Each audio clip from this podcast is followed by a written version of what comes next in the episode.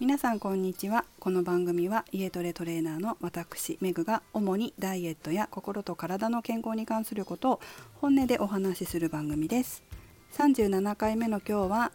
ダイエットを邪魔する心の声をお送りします。さあ、6月に入って4日経ちましたけれども、コロナ太りされた方は徐々に解消されつつありますでしょうか。コロナ太り関係なくダイエットされている方は順調に推移していますでしょうか。私も休業とかがありましたので少し、体脂肪がついてしまいましたけれども、ジムも再開してだんだんと痩せてきてます。体脂肪が戻って筋肉がついてきてますね。一方でこういったダイエットをなかなか始められない方とか、リバウンドしたまま太ったまま元に戻せないという方もいらっしゃるのかもしれません。例えば、ジムとかがね休業になってしまったので、今までつけていた運動習慣が途切れてしまってまたリスタートできてないとか、在宅勤務になってお家でいろんなものを食べるようになり、お菓子とかも買い込んでしまって、やめられなくなってしまった、お菓子を食べる習慣がまた戻ってきてしまったなんていう方もいらっしゃるかもしれません。さて、ちょっと話は外れますけれども、私たちは痩せたい、痩せてきれいになりたい、痩せてきれいになってモテたい、水着をきれいに着たい、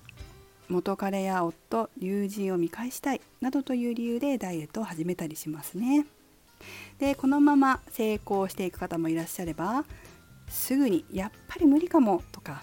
いやこんな辛いことはもうしたくないなとか、めんどくさい、やっぱ食べたいなとか、今のままでいいんじゃないかな、だって健康だしとか、どうしてこんな辛い思いしなきゃいけないんだろうという考えが湧いてきて、途中で挫折してしまう方もいらっしゃるかもしれません。このやっぱり無理かもとか、辛いからもう嫌だとか、こういう声って実は成功する方ってあんまりないんですよ。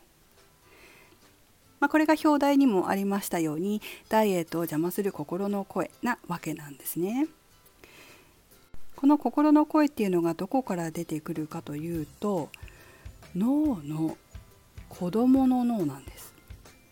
前にも話しましたけれども、人間の脳は大きく3つに分けられています。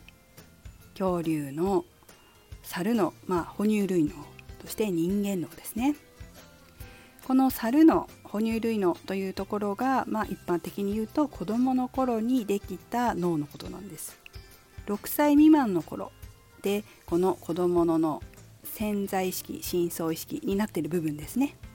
ここが働いていて、大きくなるとだんだんと人間の大人の脳を使うようになるわけですけれども、この子どもの脳というのは大人になってからもずっと残っています。直していかない限り、この子どもの脳のって、結構邪魔したりするんですね。ダイエットでもそうですし、人生とか人間関係でもそうなんですけれども、私たちの邪魔をすることを言うわけですよ。子どもの脳なので、3歳ぐらいの時の考え方、その時の考え方というかね、心っていうかがそこに含まれているわけで、その脳は、修正しない限りずっと使い続けるんですよ。で、子どもの頃ってダイエットに関しても、ダイエットに関してもというか食事制限とかしないわけですよね。子どもって、3歳ぐらいの子どもが、僕は健康に気をつけてるからこれを食べませんとか、ダイエットしてるんで、野菜をしっかり食べますとか言わないですよね。大人が子供をコントロールして、親がですねコントロールして、食べ物とかを選択してますよね。この頃にできた子供の脳を心理学ではインナーチャイルドと呼んでいます。子供の頃できたわがままな自分が大人になってからもいる、そしてそれを私たちは使っているということです。大人になってからも存在して使っていますので、ここの子どもの声がダイエットを邪魔して足を引っ張ってくるわけですね。どうでしょうか。思い当たることありますでしょうか。ダイエットを始めようと思ってるのに、なんか心の声が聞こえてくる。いやもういいよ、やめたら、どうせすぐにやめるんでしょ、今のままでいいじゃない、お腹いっぱい食べたいよね、なんていう心の声に足を引っ張られて、そちらの選択をしてしまうとダイエットはうまくいかないわけですね。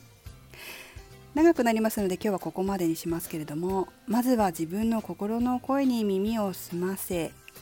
ダイエットを邪魔する声がないかチェックしてみてください。私のところではこういった心理学も取り入れていますので、ホームページなんかを見るとミニワークが結構たくさん載ってます。例えば、ダイエット相談もそうですけど、ダイエットミニ講座とか、心の声をまず聞いてみよう、チャイルドの声を聞いてみようっていう葛藤のワークなんかがあったりします。いろいろありますので、ぜひ興味あったらホームページも見てみてくださいね。オンラインで講座もやってますので、ぜひこの機会にお申し込みしてみてください。それでは最後までお聞きいただきありがとうございました。またこの続きお話ししていきます。めぐでした。